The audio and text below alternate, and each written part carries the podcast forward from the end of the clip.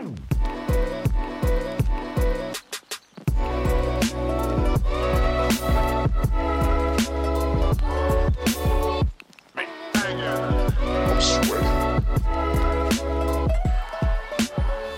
back to the Cherry Picking Podcast. This is Ziggy. This is Donnie. And Dylan.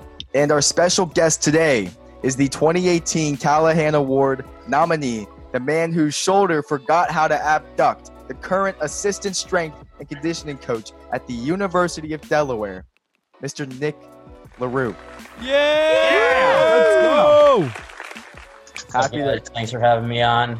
today's agenda is as follows. LaRue is here to talk some behind the scenes of strength and conditioning, working with collegiate athletics during the pandemic, and why he decided to re-watch the 2003 Stanley Cup Finals. We've also got a deep dive into the NFL schedule with some odds and ends to finish it off. But first, our sponsor today, unofficially, is Bang Energy. Bang Energy. As always, one day they will be our official sponsor. But if you want to be our official sponsor, shoot us an email at cherrypickingpod at gmail.com. We'd love to have you on. Anyway, let's get started.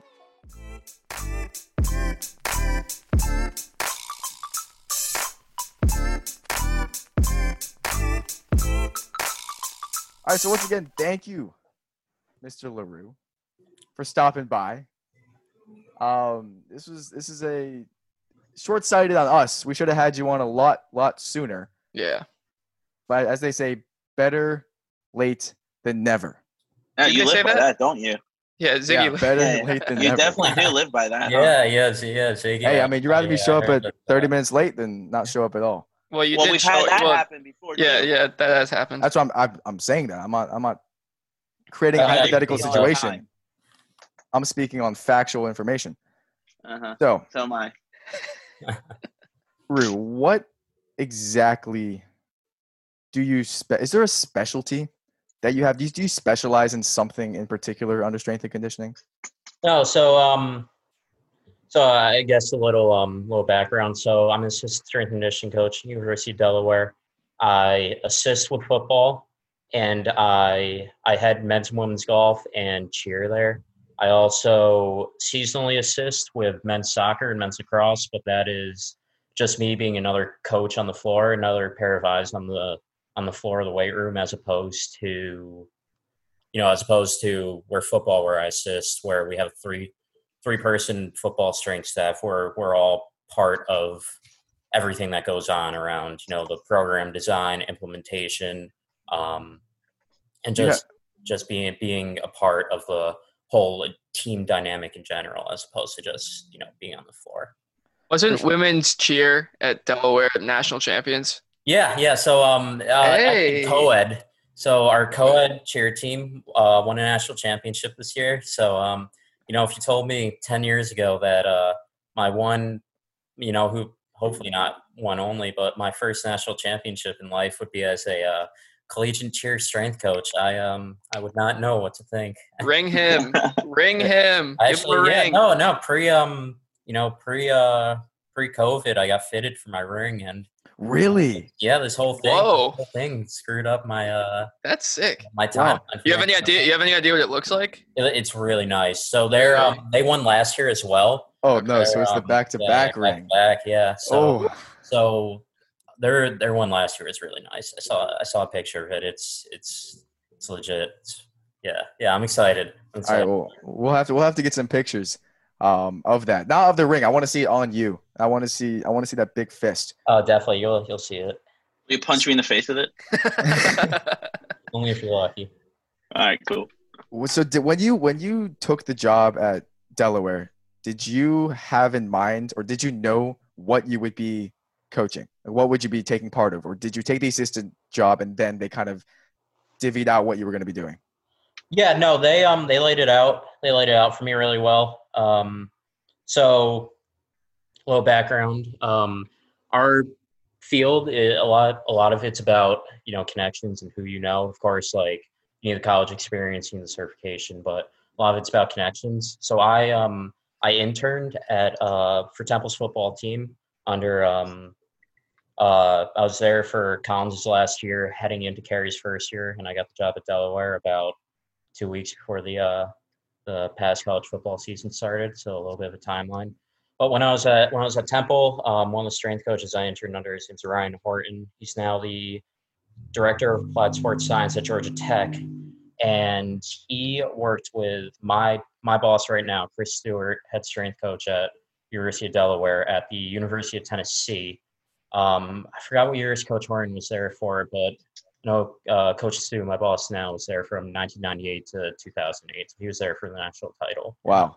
in '98. But um, That's, so yeah, so basically, I I applied I applied for this job, and you know they um they called up Coach Horton, and I guess he had some uh, good words to say about me because uh, my interview with them was a breeze, and and Yeah.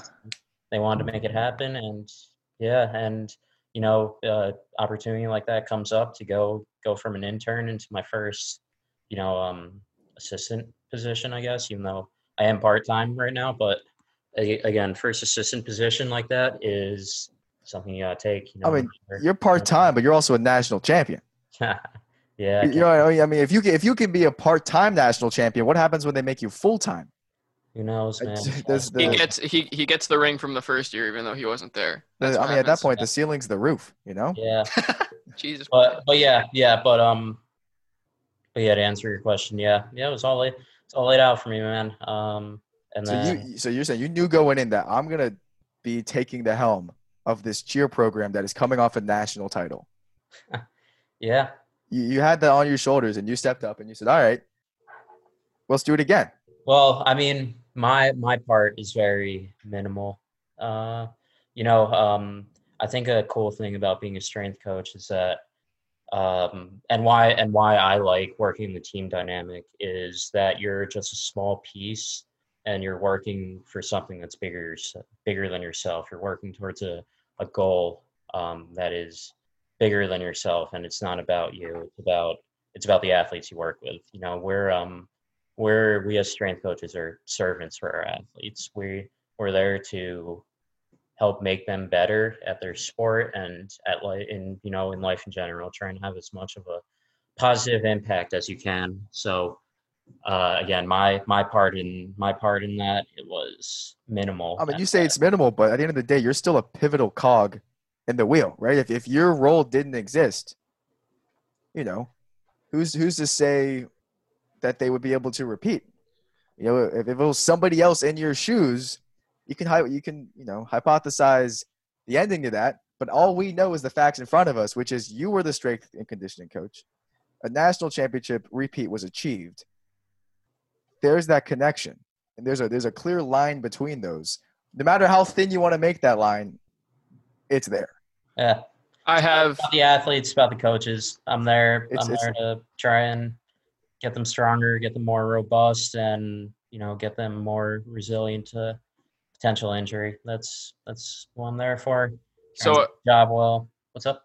So yeah, I this is an interesting question. I know you said that you you're just the assistant right now. You're not the full uh, in charge, you know, strength and conditioning coach. But was there a period where the athletes, you know, they had to was was there like an, an uncomfortable period there where they had to adjust to you, given that you're new? They're already coming off of a national championship and they didn't want to be learning from a new person, or no, or was it smooth right away? So something that's good is that um, their their coach and all the coaches I work with, um, you know, uh, football, golf, and cheer, um, they're all headed by really good coaches, really good people, and um, just having just starting by having uh, when you go when you go to the new when you go to a new place as a strength coach, um, it start it starts with you know your head coach, right? You have hmm meet with your head coach first.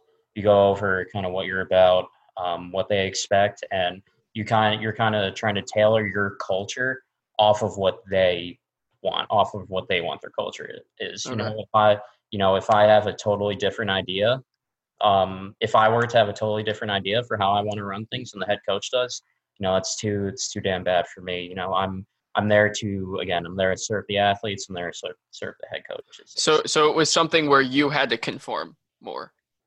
Maybe. no, no, but I mean, Okay. if, if I had to, like, like Okay. again, again, uh, the head, the again, my two coaches where I run the program, golf and cheer, they give me they give me a lot of freedom. They trust me um, to kind of just go to.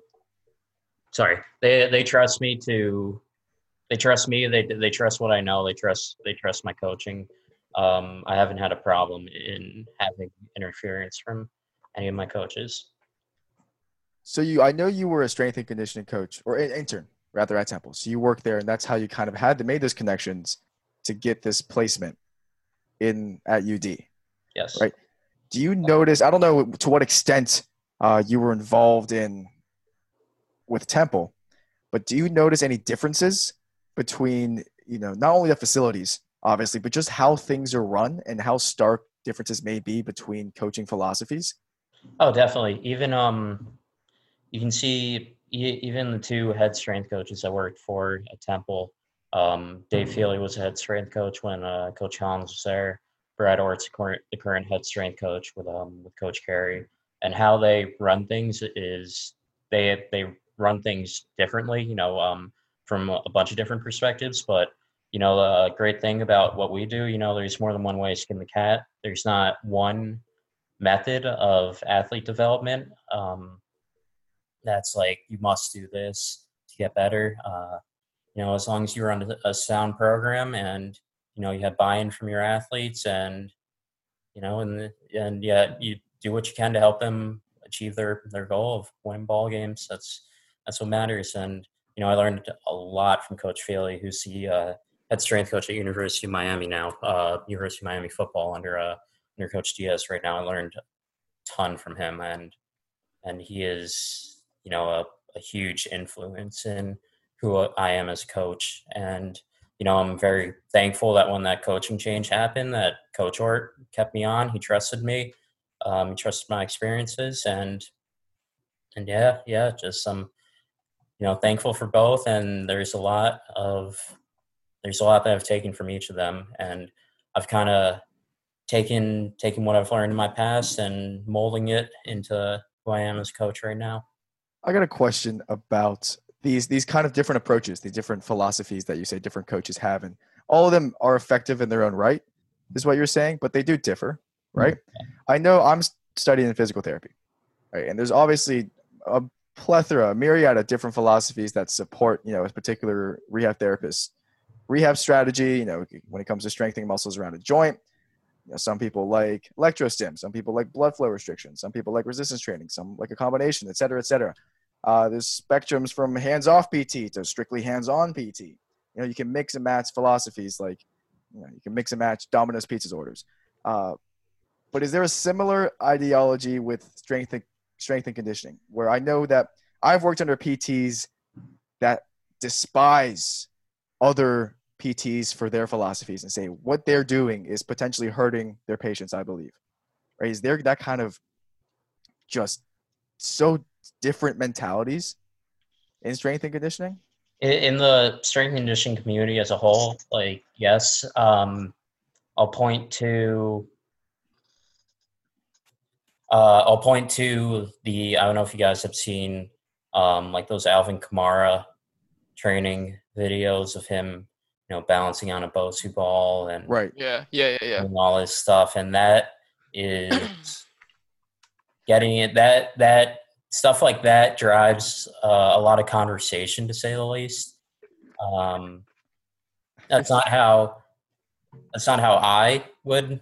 Um, li- like the things that things that he does. You wouldn't Sorry, do that. I'm You wouldn't. Yeah. yeah. yeah i mean again context is everything right like like you Yeah. have to have context in what you do i believe in that you know if you can soundly support and provide good reasoning with you know research or experience backed information into your program then then you got nothing to worry about but again like you see there's a lot of things put out in the strength conditioning world i guess in the physical preparation world that are that drive debate to say the least. Um, That are that are bullshit. That aren't fact. that, There's a lot. yeah, that, that drive debate to, to say to say You're least. Yeah. putting it putting it nicely. Well, all I'm saying is Kamara did not have a great season last year. So maybe the Bosu That's ball funny. wasn't wasn't what he needed. I'm saying he he dropped. I don't know what his all-purpose yards were. I'm looking at him. I'm trying to do some mental calculations here. But they dropped. He almost dropped like 400 all-purpose yards last year, and his touchdowns dropped by 14. What would that like? What, Bosu like ball? what like like what does that do? Like if you're just like bouncing on a Bosu ball. I don't know. I'd probably I don't know when the last time I saw one of those videos was, but like I don't know. Like when when I'm looking, yeah, it feels like doesn't do anything for you. You're just kind of balancing, So Doesn't ta- matter. ta- take it like this: in football, the surface doesn't move, right? right? Uh, Yeah. Turf, Okay. grass, is a stable surface. So why are we training on an unstable surface?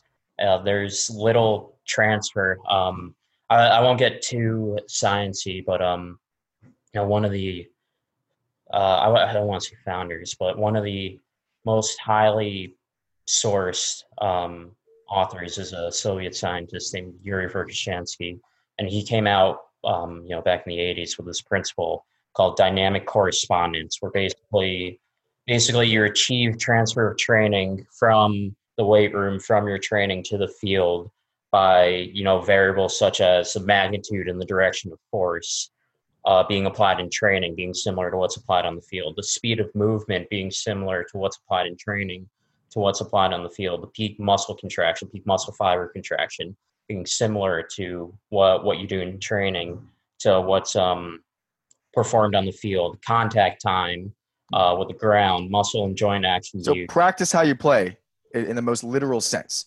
try.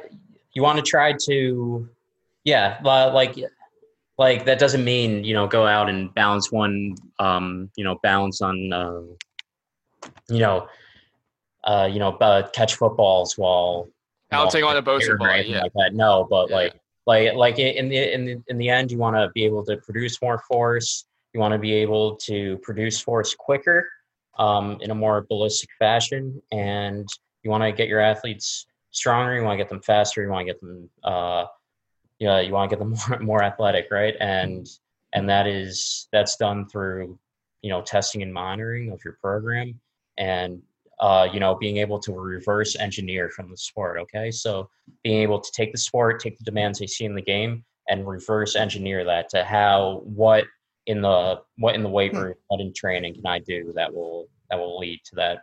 That's that's super interesting. I didn't necessarily. I don't know why. It seems it seems obvious, but I don't know why I didn't consider that. Is that you take the sport, and then I guess you're saying you take elements of sport, elements of action, elements of movement, and you say, okay, how can we replicate this movement and increase the load so he's more explosive when doing this exact movement? How can we replicate that?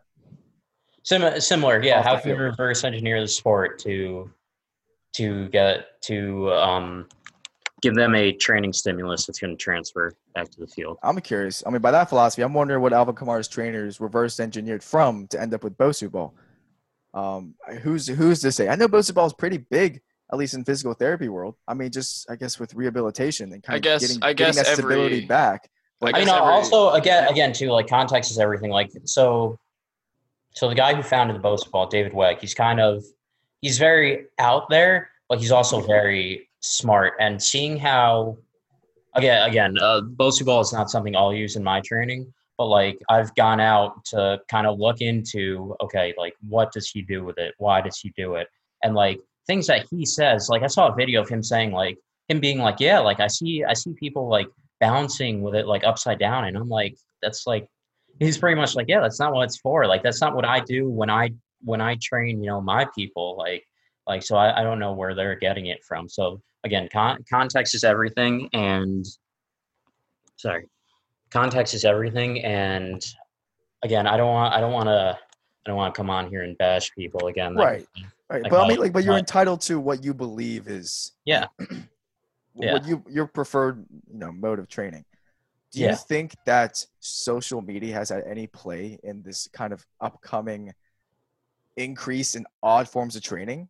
So so that so that's the thing. Like the worst the worst thing that could possibly happen out of things like this is you see like you see like um you know something stupid. You see some sort of dumb form of training like you know standing on a stability ball with stroke glasses on and you know Would real like quick? you see that and then Yeah. you see like a young athlete like a high school athlete being like okay like i see this pro doing that that means i have to do it in order to get there and that's not true at all like that's and like that that's the worst thing. A young athlete sees this, they try and do it in their training, and they get hurt. That that's that's a ma- that's what I think is the main thing that we're that like why that why social media can be so toxic. It can be great because again, there are a lot of great strength coaches who put out a ton of great content on social media. I'll plug um, a couple guys I follow. He's got Joe Aratari. He's out of Rochester, New York.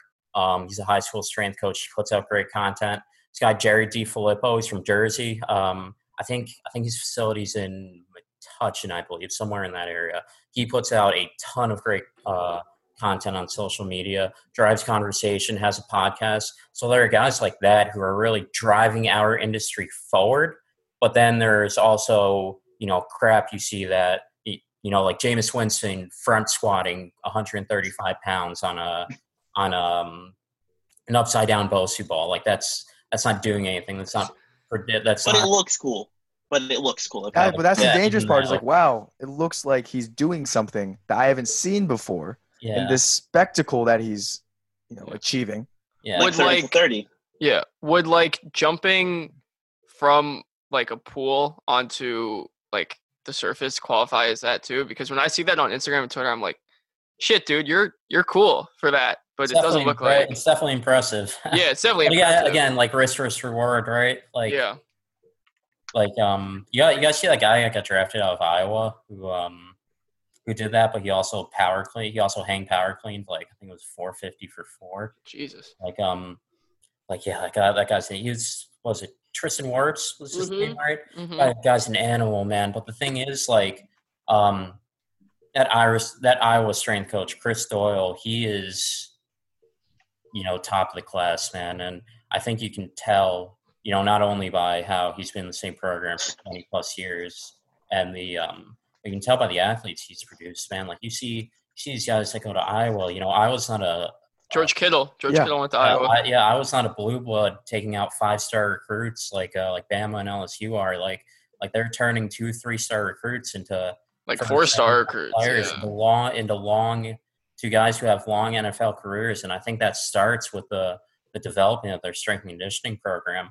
You know, similar to Temple, you look at the guys who look the guys who uh Rock. Rock Yeah. Ya-Sin, baby. yeah man Ro- Rock Ya-Sin um you Shaun know, Bradley. per year but yeah yeah Shaun Shaun wasn't a high recruit uh Chapelle wasn't a, high, a highly ranked recruit I, I don't think at least um but even even guy, guys beyond that like Haason Reddick was a former walk on Yep. um so I, I think I think that's a good tell in college football about how effective a strength coach you have right? Like like if you're if you're or or at least like in some sort again it's a piece of the puzzle right? In the end it's it's the athlete and what they do that's first and foremost. All we all we're doing is we're servants we're trying to get them better. That's but again um It is, but you're saying it is telling when you see programs that don't bring in these high caliber recruits. who are kind of- constantly playing guys in the NFL I I, I Exactly. I think, so. I think it's telling but I, I don't think it's just a strength coach oh no, it can't. I mean, it's always not the whole story. Yeah, but again, develop, development starts in the weight room. Um, you know, um, especially in the off season, uh, where where the coaches they see the most, right? Sure. Like there there are times where they're not allowed to have, or uh, they're allowed, obviously they're allowed to have contact, but they're they're not allowed to. You're not allowed to work with their position coaches. We're the only coaches they work with for, you know, a fast. Why is that? Is it because the position coaches are doing recruiting or? It, it's NCAA rule. Oh, really? Okay. Wow. So it's bullshit. Gotcha. Uh, yeah, we're not we're not a, we're not a very pro NCAA podcast, but who really is very Yeah, pro? I, I mean, I mean, So, it's good. It's good though because, like, again, we're we're the ones who are we're the ones who are getting them ready to go on the field, right? Like that. Like uh, that's that's a good. We are getting them ready, especially in football, and especially in a high impact collision sport like football. We are getting them ready to go on the field and face and succeed and succeed on the field, succeed being able to take high forces, being able to sustain high velocity, high velocity collisions. You know, um, um, they you know they they trust us. They they they put their trust in us. Their families put their trust in us. to not only make them better, but to keep them healthy throughout their their four, three, four, five years. And uh, I mean, that's a lot of weight on your shoulders, and I'm I'm surprised that you know your pants haven't fallen off when you don't even wear a belt. We know about that story, and Don specifically asked to rehear the story of the Temple football coaches calling you out for not wearing a belt. oh yeah, I you- love would you this story. care to share? oh yeah, yeah. I don't know. Uh, so the first, um, yeah, I just didn't didn't wear a belt my first game there, and I noticed it. They called me no belt Nick, and I just I just kept that up throughout the season. Um, oh my I tried, I tried, to, yeah, I tried to take it over to Delaware, but we started losing some games. So I was, Oh, oh, so it was it was a lucky thing. I mean, the For you, game we lost yeah. Nova, so really that's should Oh, have been Jesus, a, yeah. wake up call for me. I just I just stuck with it throughout the. no belt Nick is Do you is it is it a preference thing? No, I think I think I just forgot to wear a belt. Yeah. I just li- So Yeah, now, like- as a human being, you you you are pro belt. oh, definitely. You're definitely pro. I, but I'm telling you, how do you? I don't know how your This is the stay up. content that we I just- need. yeah, Pro I just- I just remember we were at conferences for frisbee and you were coaching and you had the whole like temple football like shirt, you had the pants on and you had no belt and we were so confused. Every single one of us we were like, Yeah, why is well, he needed- LaRue not wearing a belt? This is why, and then, and because then the story got told. He and no lost to Nick. Nova. He lost to Nova with no belt. So he had to come back with no belt so we could beat Nova and he could complete the story. Yeah. It was a it was a circle of life kind of story arc is what, is Vill- what he needed. Villanova University's been a thorn in my side. I'm 0 2 against them in football. They're the reason why I don't have a frisbee conference championship. No, you co- you were you were a coach for the conference for our conference championship. Yeah, that's true. I was a coach, but when I was Yeah, a but- player, when I was a player, they took me out of conferences. They beat me in my last regionals. Um, yeah, they yeah yeah Villanova Villanova University. I see uh, definitely has the upper hand. They, they really got bailed out this year, didn't they? 'Cause they were going to lose those again. Yeah, Okay. yeah, yeah, they were. It wasn't even close. Yeah, they did get bailed out. They weren't they weren't going to make finals this year. Yeah. They were great strength staff there, though. Great strength staff. So you Don alluded to this a second ago. You do also work with the Temple Ultimate Club program. Yes. to to a to a degree, right? Obviously, your priority is UD because they're paying you uh, a larger sum of money, and that has much more impact on your professional career. Yeah, we basically pay LaRue a stipend. That's Yeah, that's yeah, what it basically is. Yeah, that's It- it- Coaches us because he loves us, really, is what we're getting at. Yeah, Yeah. it gets him. It gets him three coffees and like half half a pound of salmon, and that's about it. Yeah, give me spirit too. If it, it gets you what you need, and that's all that matters. Yeah.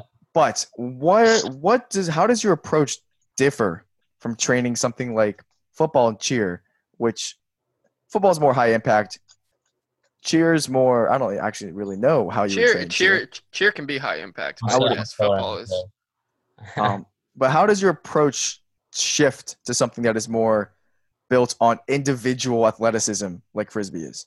So I'll, I'll just talk about frisbee here. Um, so take a college ultimate team. Um, a majority of them do not have a training age, right? They, they do not have resistance training experience. So my focus is on long-term athletic development and kind of building from the ground up, right?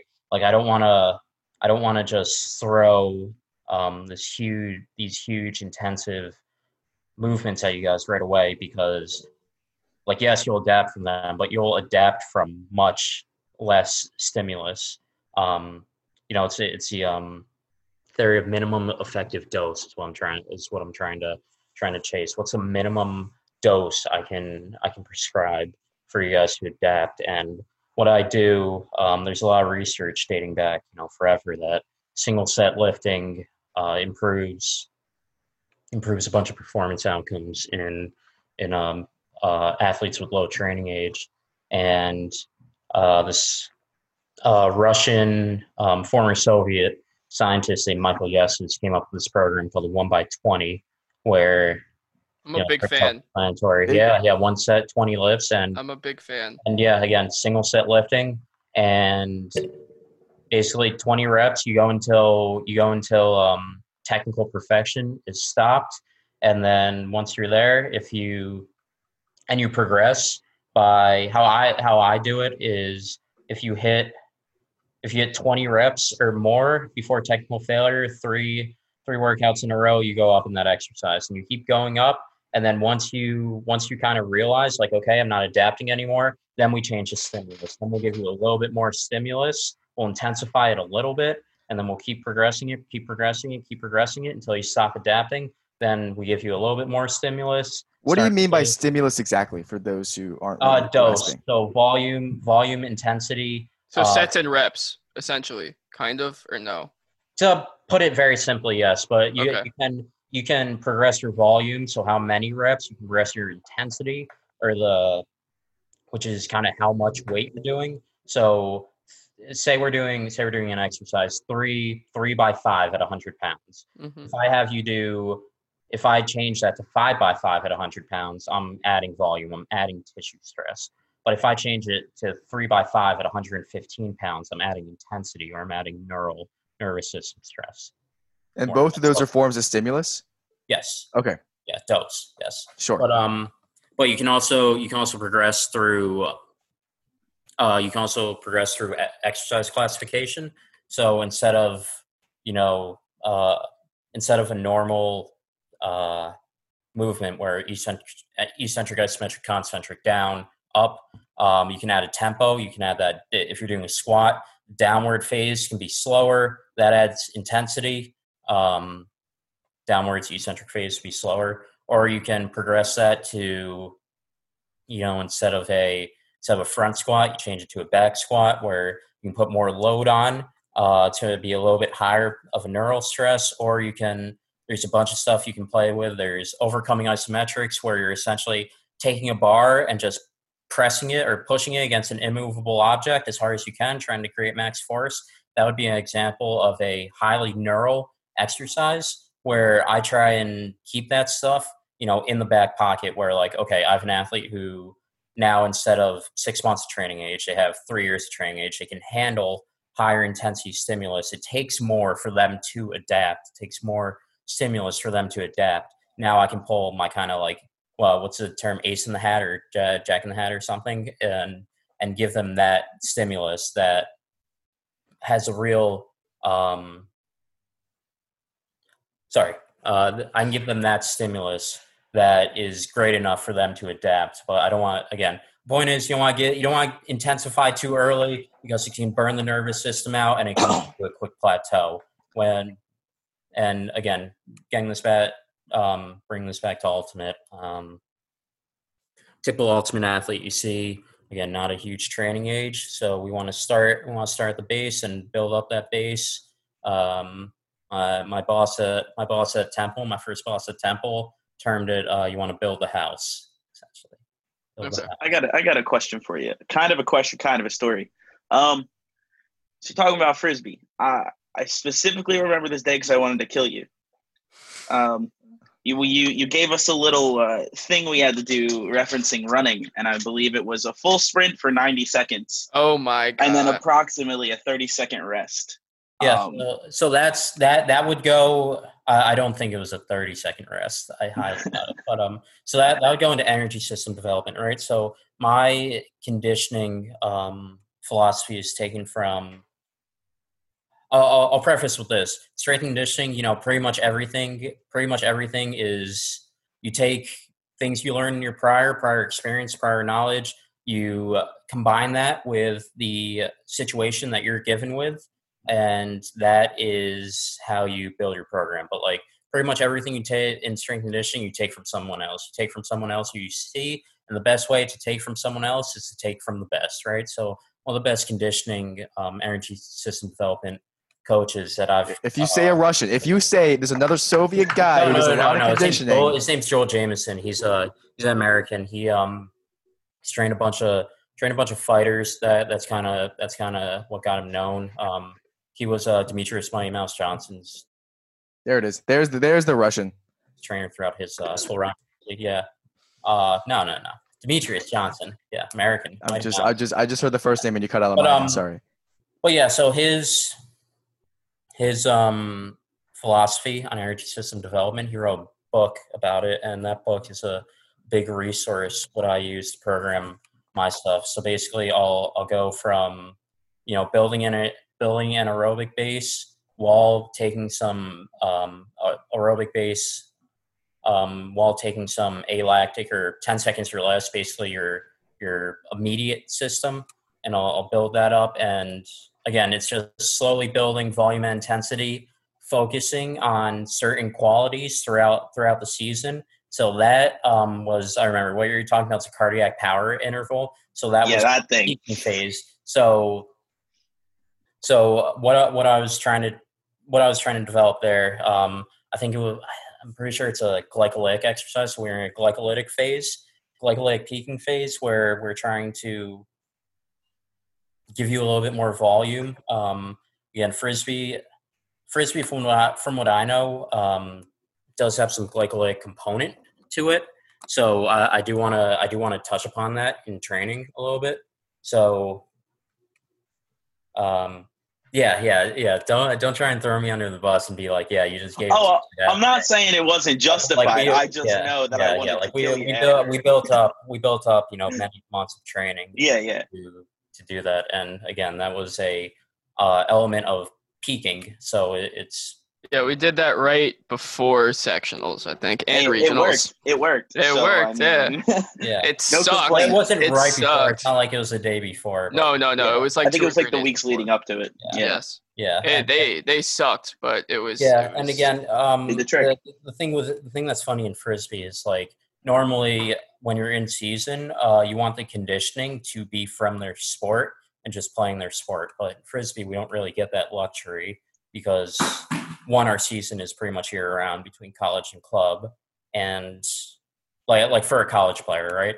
And then two like we don't you know that what four weeks off we have in the uh in the off season like we don't we're not together even though we we have like our take home packet and stuff which is a lot of like what, what i said aerobic alactic work. So um uh, our low days tempo runs build, building some sort of aerobic base and our high days we're we're putting in max max effort max effort sprint for short amount of time whether we're building capacity or um capacity or um uh power uh, that dictates the rest times but At the end of the day, it seems like you're saying Temple Ultimate this year has been fueled by A, communism, and B, UFC or fighting.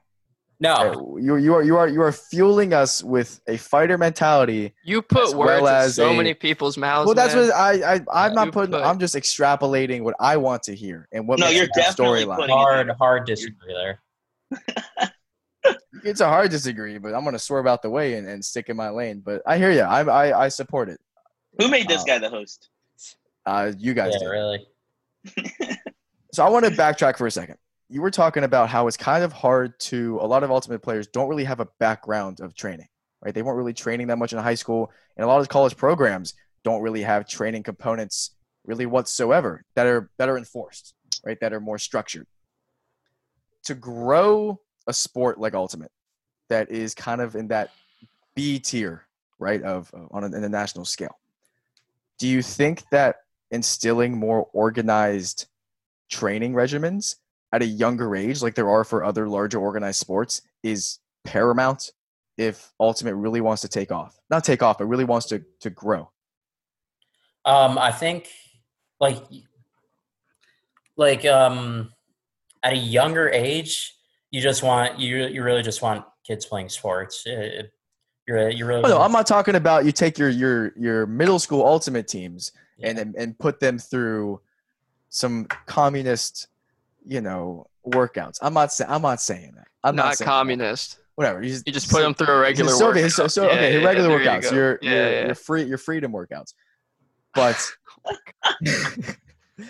but what I, what I'm saying is that in high school we didn't have this structure. Very few teams had any of that kind of structure and having to kind of teach these movements and teach this training philosophy and the importance of it to a, a first or second year college athlete puts them three or four years behind athletically compared to you know football and baseball and basketball who get those things throughout high school from from men in many schools. Do you think i mean other, other than the fact of that the sport needs to expand and become more structured and organized period like from you know the the local youth programs through the top. It, there's a lot more structure and organization that needs to occur, obviously. But how big of a component do you think training should be, especially in that teenage year, those high school, early college years? Oh, I think I think it's crucial. Um, you know, it, it it go like there's tons of obviously tons of research and tons of practical examples that show, uh, you know, a proper training program at a at a you know going all the way back to a, a really young age shows um, again increases in strength and power and performance on the field and reduction in injury. Um, Do you think Ultimate won't really grow? It's obviously it's growing, but it, it won't really start to take off until those start becoming nece- not necessary, but I mean, we're Everything. starting to see them now, though. So, um, so there's game point performance. Yeah, I was just about to say. I Uh, think game point performance has made a huge. That was my- that difference was my in They're they're, they're terrific. They're awesome. Yeah. I've, I've had conversations with uh with Goose about kind of what they're about, and they're they're awesome. They're doing absolutely terrific things for uh for the frisbee uh for Yeah. ultimate community. I mean, yeah, there's a, there's a ton of high school teams that are taking things from Well, GPP. that's my question is that is that when it comes to something like this which is on a smaller scale things like game point performance and Moril performance and i know that there was there's also some local i know in pittsburgh Did you just say Um, Mariel? more yeah, it's it's immoral. moral. i said Moral. moril Moral. sorry that's just the way i talk moral moral Talk better. Talk moral better. if i say moral it's going to come out like moral like it's not going to sound good so bear with me i got all the Moral. out Performance. moral performance um and those kind of things which are more generalized which are kind of targeted towards whole teams and kind of giving everybody kind of this it's not catered necessarily towards the individual like many I mean, uh, strength no, I programs mean, I mean, um, like G, GPP definitely is, Yeah. and and yeah, yeah, yeah. Uh, do you i mean do you think this is the right step that the sport needs to be taking yeah, absolutely. do you think what do you think the next step after this is? Or do you think this is the only step? Do you think that game point performance is going to effectively monopolize the entire ultimate training scene and everybody's going to be doing game point? No, I think, I think like in any sport, athletes have to be educated on the proper training means and what proper training uh, does to both enhance their performance and reduce their risk of injury. So I think it's just education to players on, okay, here, like this is what you should do and why you should do it and how it makes you better and how it makes you a more robust athlete. And- Um, and that education a lot of it it seems really starts to hit you in college right that's when you really get exposed to a lot of you know the different the different techniques and different philosophies of, of different conditioning strength and conditioning coaches that's my slight segue um, That's a good segue. into into the whole Jalen Green. I don't want to call it debacle. This the the situation because it's not. Saga. Saga. Saga. Thank you. And, and that, I'm saying Jalen Green because he was he's the most obvious example, right? There's a handful of others that are opting to go G League instead of going to College. college, which we've talked about in previous weeks. Now I want to ask you specifically, Larue, do you think that this is a smart decision from an athletic standpoint? Um, Do you think there is anything that they're going to potentially be missing out on in college from the NCAA. I think I think the one year roadblock, I think the one and done rule is like where they have to go for one year is dumb. I think if I think they're 18 years old, um, they're able to make decisions for themselves. They're adults. If they want to, if they want to skip college and go professional, I think they have. I think they have the right to do so. Ziggy, what I what I will say for this Jalen Green thing is that given that how the G League is gonna basically pattern this team around him, it sounds like they're gonna get everything that like a like an AA not maybe not an AA, but like a, that a college team would get. They might get a strength coach and they might, you know, have workouts to do when they're not playing, but obviously we don't know that. I mean, Sure. no. As far as physical preparation goes, I know for a fact that the Yeah. G League has strength steps. Um, right. Yeah. Okay. yeah as far as as far as that aspect well i mean just as far as the like the human aspect of it again these kids are 18 years old and they're they should they should be able to you know decide decide their futures for themselves and if they're just gonna you know go to school for one year and you know, leave after one year and Right. like I I don't think I don't think that's I think that's wasting a year for them. And again, you got to take into account socioeconomic standards. You know, some players are you know less fortunate when it comes to that stuff than others, and you know they might need the money now. And Right. like And the right now, and- and, and- and, and who who who's the NCAA to to block that from them from you know uh, helping their family live better lives. Like I, I just think that's immoral of them to to think to force them. So I, I think this is great. I think I think this movement's great. I think it shows that the NCAA's really got to take a look in the mirror and and um, you know see what they're doing as far as as far as far as that goes. Um, But training wise, that they have the resources. yeah, yeah. Training For them. training Okay, level, yeah. G League, That's what I- they yeah. have Resources when they if they if they decide to play overseas. Um, There's definitely resources. I'm like 99 percent sure they have resources on their team. Uh, yeah. I don't know. Yeah, I can't. I can't think. Some of- team, I mean, like maybe like Lamelo Ball's team in whatever first country that he played in didn't have. No, no, no, no, no. New no, Zealand. the- yeah. Was he in New Zealand first? Oh, they were in Lithuania first. Yeah, yeah. I don't know if his team in Lithuania maybe had that because they were.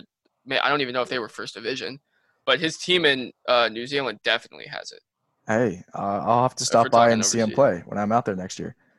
Um, so essentially, what I hear, the reason I wanted to ask that, Rue, is because we talked about this in other podcasts, other episodes, a couple episodes ago. That what can the NCAA offer that this route can't?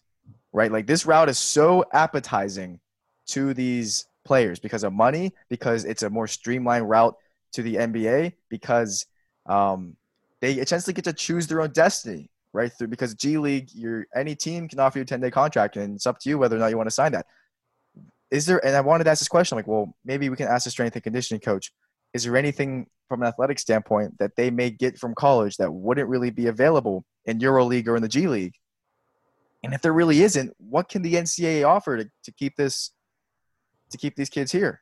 Money. I I mean, I don't know because I can't. I can't tell you how things operate in the EuroLeague or the G League, so I can't compare differences or similarities. But I mean, I'll, I'll and I, I- and I want to speak as just like a fan, general sports fan. Um, you know, just a, a guy because not not as someone who is who you know works, you know, essentially works for the NCAA or um works in the NCAA, but but um.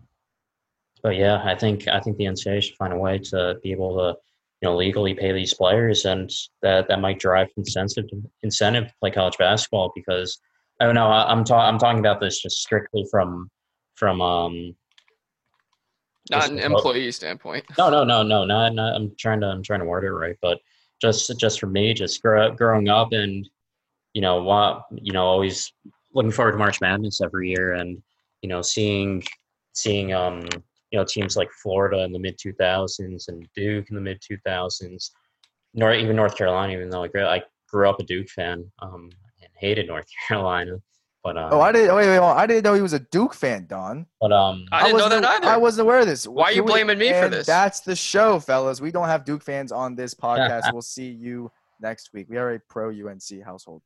We're not a pro Pittsburgh podcast though, so you can leave.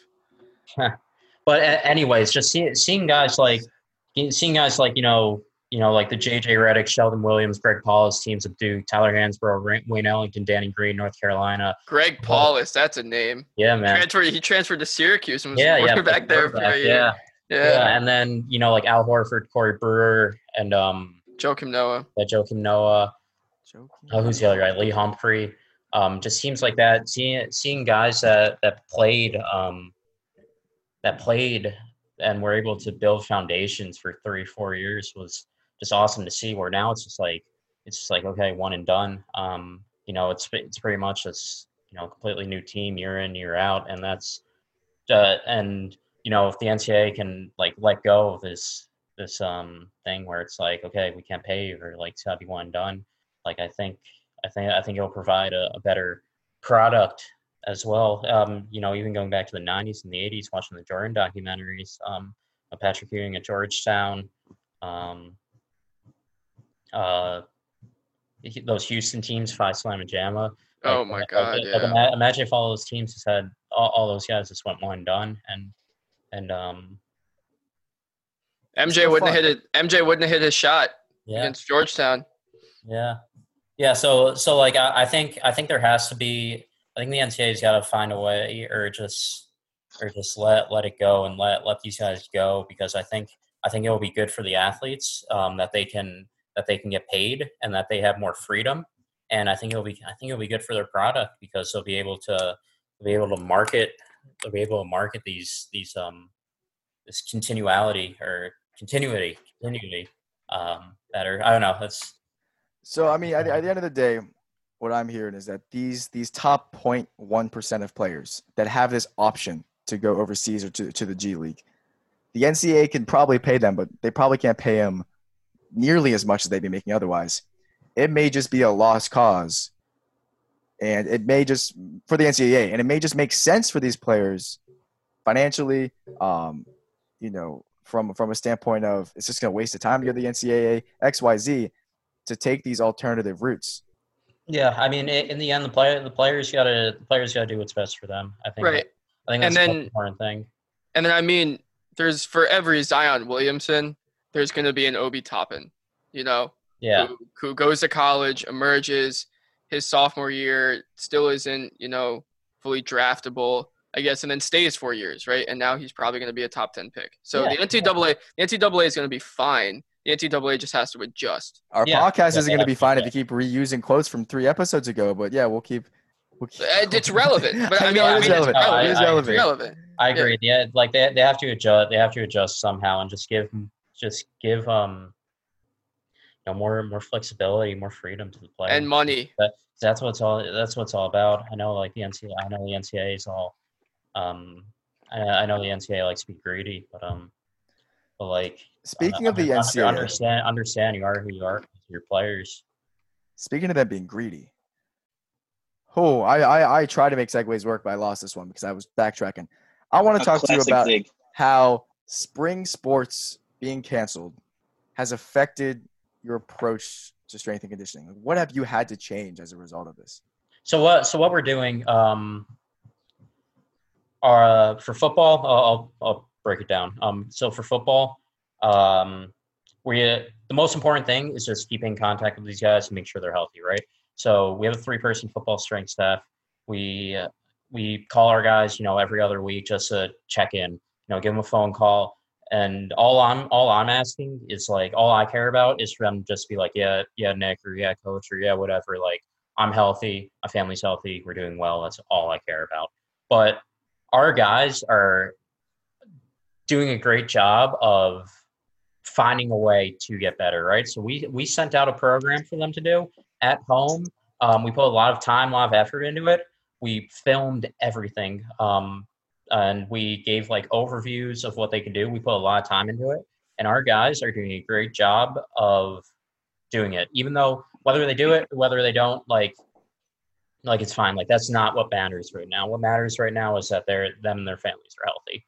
That's that's all I want to hear when I when I talk to my guys. But um, but just hearing it, just hearing that they're in constant you know contact with Coach Stu, sending them videos of them lifting or or like or uh, sprinting or stuff like that, and that and that's awesome. So um, just communication with our athletes is important now.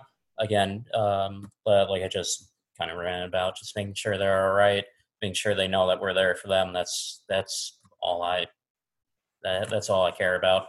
Um, as far as as far as my two teams, where I where I have them um, by myself, golf and cheer, you know, I, I'll communicate with them. I'll I'll send out um, I'll send out a program for their to do for them to do. We're not allowed to see if they're doing it.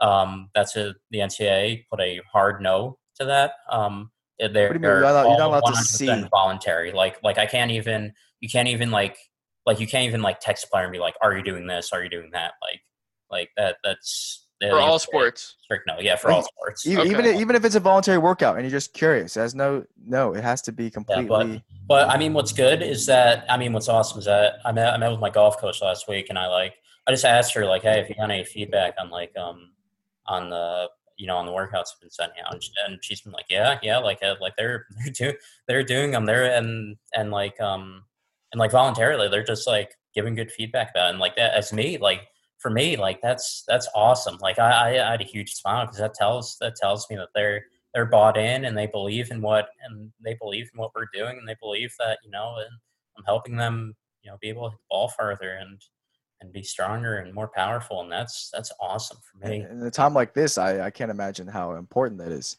to that they still have that buy-in. Yeah. Oh, yeah. Definitely. Definitely. It's it's great. And then and then um, you know, with cheer, I have a workout sent sent out to them too. Uh, meeting with their coaches. Um, we have a team meeting at some point where you know I'm just gonna check in and make sure they're doing well. But I, honestly, right now, the number one thing number one thing I care about with all my athletes is health first. You know, they're um, safe, healthy, they're eating well, they're sleeping well. Like that, that's what matters. Um, because when they come back, a big thing, a big thing for when they come back is return to play protocols and how we're going to how we're going to train and how we're going to practice and how we're going to make it so that do you um, have any idea minimize, minimize risk any, um, any or is that still a work in progress still work in progress um, sure. Again, we're we're operating without goal right now because we have no idea when we're getting back. So have you? I mean, you said don't have any idea or anything, but have you heard anything about how Delaware's programs as a whole may be affected by? Um. So especially for I the fall, we're we're in we're in an advantageous position because Delaware's not getting hit hard right now for one, and two, like like we're in a state where we are the main university, right? Like so right. state is yeah like we have this belief that the state's gonna make sure that we're okay, and everyone in the state like like went to Delaware. So so like we are we are the main thing in Delaware. So like we think we'll be okay, and our athletic director is awesome, and she's very proactive, and she's very it's very people first. She's made making sure that everyone is you know retained hopefully and um, doesn't see any sort of a, uh, and you know, we don't have to lay people off. And yeah, I don't know. I, th- I think that we have handled, handled, uh, handled this great. Um, do you think that, not do you think that, so there hasn't been any word of programs having to be cut at, at a cost of this. Delaware's kind of been able to Stay, yeah, I mean, stay ahead of the curve. Right now, we're all right. I mean, you see, like Old Dominion Wrestling got cut. I think Akron cut a, cut a couple sports space. Cincy Cincy men's soccer got cut. Cincy that was a big one. Got cut. Like, like yeah, you're starting to see it's taking a financial impact on these schools, but, but um, yeah, it has to be. Yeah. Anyway, we're, we're gonna switch I have, gears. I have, I have one last. I have one last question. Sorry. Go. Um, for the workout programs that you're giving your athletes, are they mainly like cardio based? Because there's a lot of people that might not have access to weights. Or so, so the no, so the number one, the number one thing, um, the number one thing they can do right now is that you don't need any equipment for is sprint and jump. Right. Um, okay. right because so so speed and power is the first quality to decay after it goes after it goes untrained you know five to seven days and you start without training speed or power and you start to see it oh i know. vastly decline.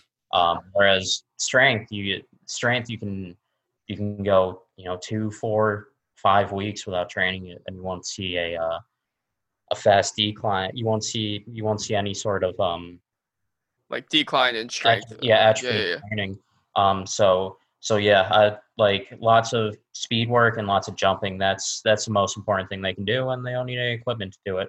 It's different jumps, different types of landing, different ground contact times. You know whether counter movement or non-counter movement. There's a bunch of stuff you can play with. Unilateral single leg or bilateral double leg. You know vertical or horizontal. There's a bunch of ways you can do it. Same thing with speed work. Same thing with sprinting. There's a bunch of different ways you can implement it. So that's the number one focus for me as far as um, um, what what my uh, what my athletes without any equipment can do, or with equipment too. Um, but also just um, you know, protein intake super important right now. Eat less processed foods. Drink drink more water. Sleep seven to nine hours a night. If you sprint, jump, and do all all four of those things, you know, you'll probably come out of this better than you uh, better than you are going into it. I know you don't have contact with the play? Like they're not allowed to give you feedback or anything. Are they allowed to tell you what they have access to? Yeah, yeah, yeah. Okay. Yes, we uh, we sent out a survey to them at the beginning of all this madness, kind of like very detailed survey that one of our assistant strength coaches put together. She's awesome. Um, uh, basically, just seeing what they have access to, and we were actually able to the athletes that don't have access to anything. We were able to send them bands from uh, from an exercise um, company, uh, ship them out to them, and Word. and, yeah, le- legally, obviously, we got the okay from the Right. Yeah. So, um, wait, yeah. we just some under Yeah, the yeah, table so- band. yeah so um so yeah so yeah we've been able to source our athletes with something and and yeah now you've been able to source yourself with sports by rewatching the 2003 Stanley Cup. Yeah so actually finals. I, i'm rewatching i'm rewatching uh well because i miss sports Well, yes, I, I that was evident. yeah, but- i'm rewatching 03, 03 was a great was yeah a great yeah that was the final. Devils and the ducks so i'm that were two great teams. i'm rewatching a bunch of stanley cup finals i watched 03 okay, so you're doing you're doing multiple. This isn't like yeah, yeah. I put I I- put that I'm in doing- our, uh, in our I'm planning, doing- and that got deleted. I don't I'm know doing- why, but so I did 03. That was the Probably first one done. I watched. Then I did 04. I just watched game one of 2011 yesterday. I think after 2011, I'm gonna go 2006. Then I'm gonna go 2015. I heard 2009 is a great one. I heard there's a lot of good stuff going on. But 2000. but yeah, but yeah, 03. Um, that was the uh, that was the Devils and the Ducks. Man, That I was, hate the uh, I hate the Devils, but that was a really good Devils team. That was a really that was a really good Devils team. That was where uh, Scott Stevens laid out Paul Kariya in Game Six, and then Kariya, and then Kariya comes back and scores a goal like 15 minutes later. And I hate And, um, Stevens, man. yeah, man, he was dirty as hell. But but um that that's where uh, Gary Thorne had the famous uh, off the floor on the board call. And Yeah. big, big hot take, but I think Gary Thorne is miles better than Doc Emrick, or was. I think they're both great, but I love Yeah, Doc. I uh, love Doc. Saw your eyes open up there, Fritz. Yeah, I'm a I'm a big Doc guy. I, like love Doc, but man, man. dude, Gary Thorne's awesome. Man. Gary Thorne is great. He's Gary Thorne awesome. also does baseball, right? Yeah, Very. Orioles regional broadcaster. Yeah. But um, Niedermayer, Niedermayer was on this Devils team. Niedermayer, Gomez, John Madden, Steve Brian Gionta, Jamie Langenbrunner, Langenbrunner had a huge series. Mike Rupp scored the game-winning goal in, in Mike game. Rupp. That's right. Um, yeah. Scott Gomez before he burned out with the Yeah, Rangers. Scott Gomez. Yeah, Re- and then really glad you didn't, Played, uh, played here in Ottawa at the end of his career. Yeah. Really, really glad you didn't uh, mention the 2010 one because, as far as I'm concerned, that doesn't exist. Yeah, yeah. No, I, I have no plans to watch that. But, Yeah, good. No Yeah. one should ever watch that ever again. But yeah, 04 was awesome because like Jarome Iginla was really fucking good, man. Jarome Iginla. Yeah. He was. he scored he scored a goal in game one where it was like holy shit like it was one on he was on the penalty kill one on one shoots it wide of the net and and it bounces off the boards and he recovers quicker than the defender who was closer to the puck and the goalie to get to the puck and put it in the net it was insane and like like he was he was really freaking The fact the fact that the Calgary Flames were in a cup final just it's baffling to me. I don't know why. I like They- the Flames. they It's were just heavily outmatched by Tampa Bay. oh my god, Tampa yeah. Bay had a stacked top. I don't I don't want to cut you off, but we are a little short on time. This is a good chance to plug the fact that Don had a mini episode this past week. Um, I it did. debuted on Thursday, right? This morning. This morning. Well, as of Thursday recording, Thursday, May fourteenth. Uh, talked to friend of his, Lucian. Lucian Kish. Lucian about the Kish. MLB's economic plan. It's a great little thing. We want you guys to check that out. We're also gonna have other mini apps to kind of fill in the gaps between episodes. Dylan's gonna have one coming up um, regarding NFL's the NFL schedule and some games he wants to highlight, um, as well as Larue kind of brought this up, and we kind of got inspiration as well from John Boy and Jake, and they were doing some Oh, recaps yeah. of some games, and we'll have Larue back on to do some hockey stuff as well. But just kind of do a, a good thirty minute, forty five minute recap of of big series. And games that we In just games, and that just are specific games as well. Yeah, yeah, that'd be and sweet. just I'd kind of lo- do I'd do love to- deep dives and kind Yeah, of no, find I- those I can- little. Yeah, I'd love I'd love to get on and, and do that. We, That's, we, we'll- that's can- all I'm doing right we all now. got time to kill. We can chug out night good episodes um, of that in the future. But we got some odds and ends to fill before we get going. First and foremost, I bet you're surprised why we haven't commented a- about the Rams jerseys yet because we tend to comment about They jerseys a lot. suck, man. They're terrible. Jesus. Uh, Sorry. that yeah. was oof. Dickerson said it best. He's disappointed. He's revolted.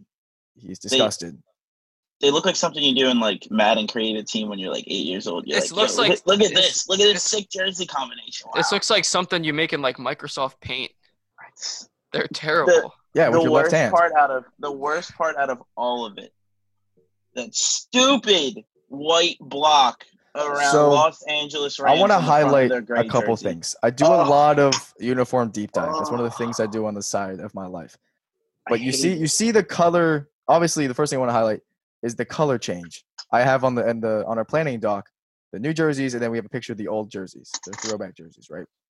Which are beautiful. Those those throwbacks that they wore this past year, this blue with yellow lettering and yellow pants, are gorgeous. That is All they the had to correct do was colors. bring that back. that That's all they had to emulates the Pittsburgh Panthers new colorway. That's what I kind of uh, see it see it with. Now this this new one is like if they took those those colors, somebody fell asleep, you know, at their software and just adjusted the RGB just a little bit, so it looks so childish and comical.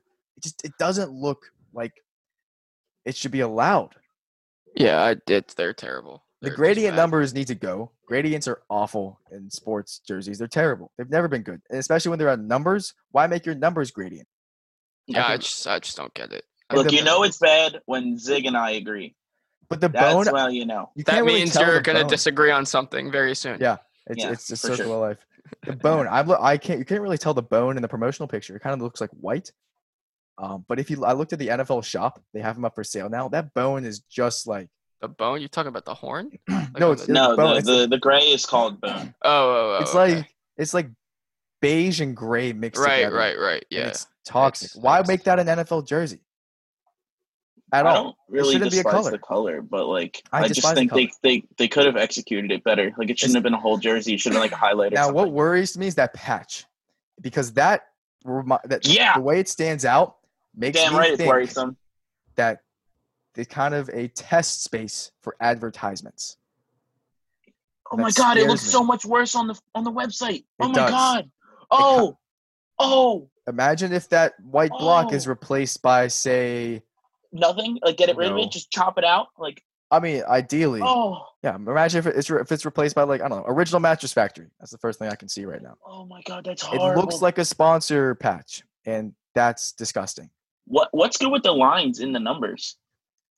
The Like- lines in the numbers. Oh, on like the the- on the website. Yeah, I guess it's. suppo- I think it's supposed to kind of resemble like the uh the ram horn. Again, Oh again, my god. all dumb Oh details my that really don't make it worse than it is. It's If they just horrible. took- it looks like a Pro Bowl jersey that they, they really just- screwed up. Yeah, yeah, it does. If they just took last year's throwback colorway, And just made it. finally fixed the helmet colors, Yeah, it would have been perfect. maybe adjusted the sleeve patching a little bit, would have been fine. Leaving the jerseys the way they were was better than this. This is really this is really bad. This is the worst Ugh. group of jerseys to come out, and I did not like the Patriots or the Falcons. At oh all. god, it's so bad. Um, two couple more things. There's this one Twitter story that I sent to Donna Dill uh, about a looked- week ago. I don't think I've looked at it honestly. That oh wait. was it was it was Oh, yeah, yeah, Zach yeah. Lowy, Yeah. and this is interesting. This is very odd. Zach Lowy. Lowy, It's no, low. no, no, no, no. It's, no, it's no, it's Zach different guy. Lowy, completely different guy. It's Nah, about really? soccer. Yeah. Yes. Yeah. So there's a player, um, Schalke, German German team, player on their team, Yannick Kamba, butchered that name, was announced dead at the age of 33 after a car accident in his native country of Congo. Four years and four months later, he was discovered alive and working in a power plant in the German uh, Ruhr Valley. Hmm? He didn't fake his death. In fact, it was found that he was abandoned by his friends the night of January 9th, 2016 in Congo, and he was left, he has documents, his money, and his phone all stolen. They Some great think- friends. Yeah, the German authorities are that for me? investigating. W- Do we do that for you? Uh, no, I wouldn't. Yeah, probably. But I wouldn't. Some type- I gotta be honest. I'd probably do that, but but like I wouldn't. I wouldn't say you're dead. I just do. I just commit fraud. I can't say that out loud. I redact no, that statement. Yeah, there you go. Now, speaking of fraud, Yeah. the German authorities are investigating his ex-wife, Kama's ex-wife, for fraud. And she, because she reported his death and collected a six-figure sum. I don't know what currency that is. I imagine it's probably uh, euros as part of the insurance settlement. Um, he came through the Schalke Academy. He played. He was playing for a, a eighth tier German side at the time of his disappearance. So he was actively on the team, and I guess he disappeared. I don't understand that. That's where the, the gap is for me. But his ex-wife falsified the funeral documents, falsified a Congolese death certificate to get the insurance payout, which I don't know how difficult that actually is. I imagine there's a lot of bribery going on there. And he applied to return to Germany two years after his supposed death. And they let him into the country and work as a chemist. But there was no alert brought up that, oh, wait, this guy is supposedly dead in Congo.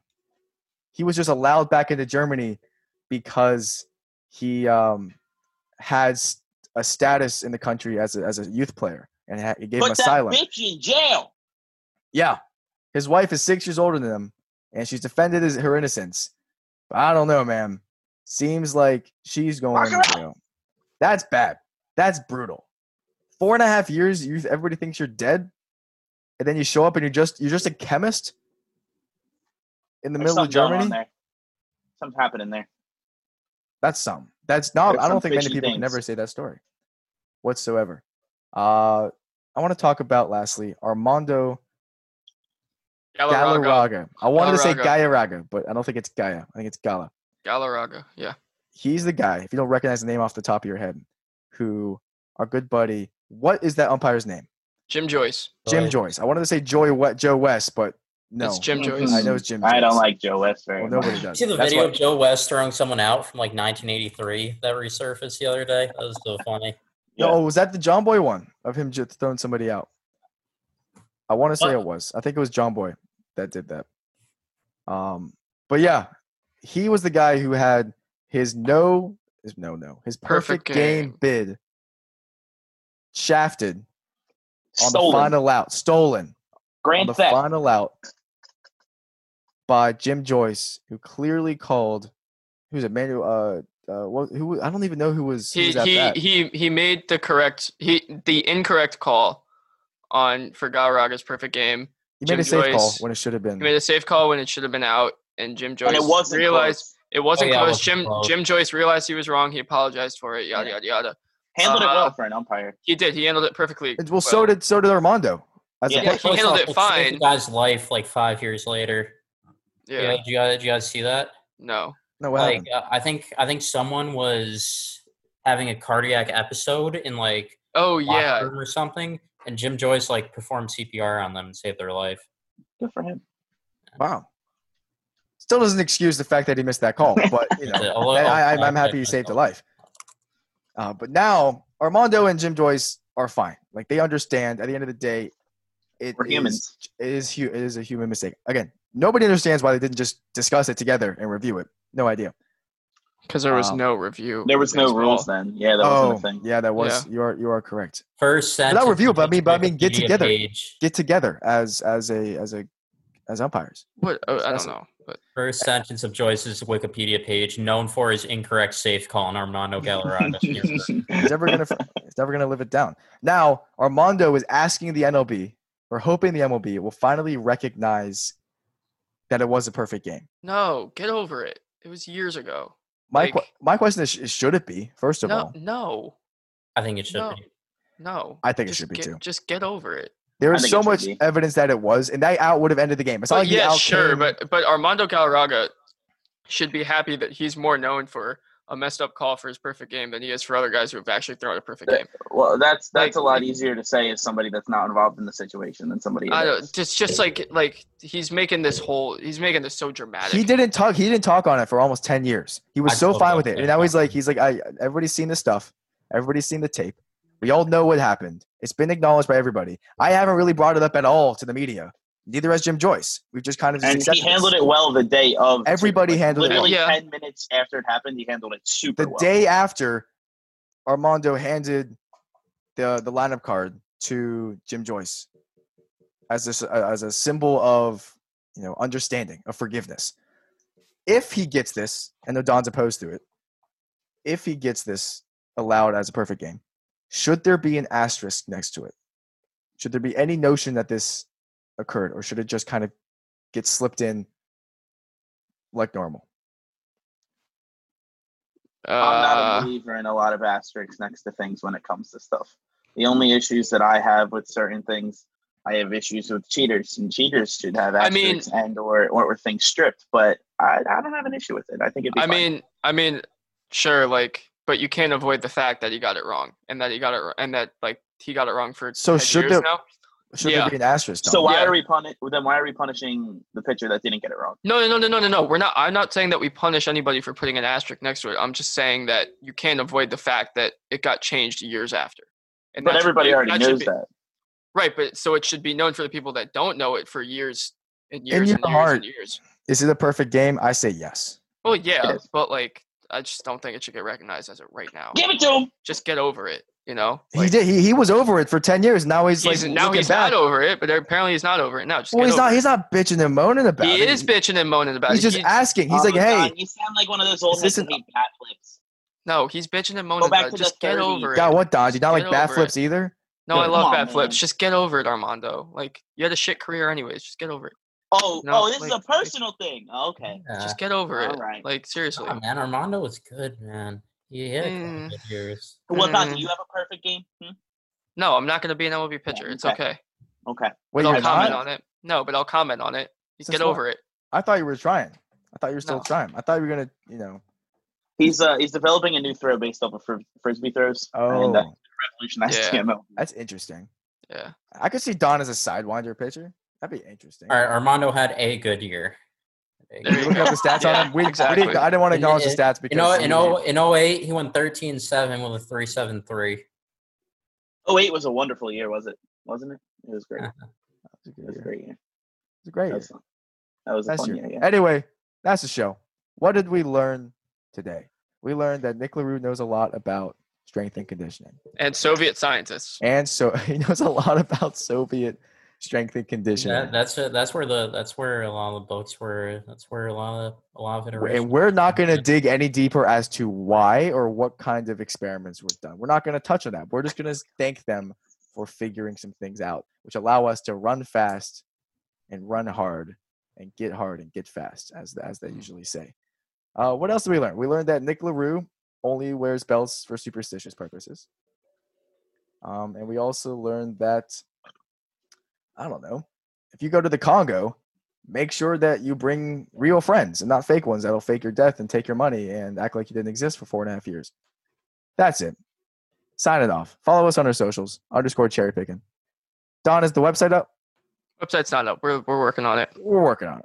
It'll be up shortly. Logo will be up shortly. We said that last week. A couple of things are in the works. They are so close, it's not even funny. We want to thank LaRue again for coming on today. This was a blast. I had a great time. Uh, yeah, interviewing let's let's let's let's uh let's get that old series uh Mini ep, yeah. playoff series episode going. Absolutely. point. Anyway, Uh, I don't I don't I had a lot more to say about that than I did about uh the S and C stuff. uh, we gotta cut you short. We're, we're trying. We're trying to run strict schedules here, but um, yeah, no, we'll, we'll get you on for so many episodes in the meantime. Anyway, this is Ziggy, This is Donnie. And Dylan. and who are you? You're I am you. No, and, yeah, that's what Nick says. I'm Nick Larue. and then it oh yeah. Yeah, Anyway, see you on the flip side. Who are you? I am you. LaRue. No,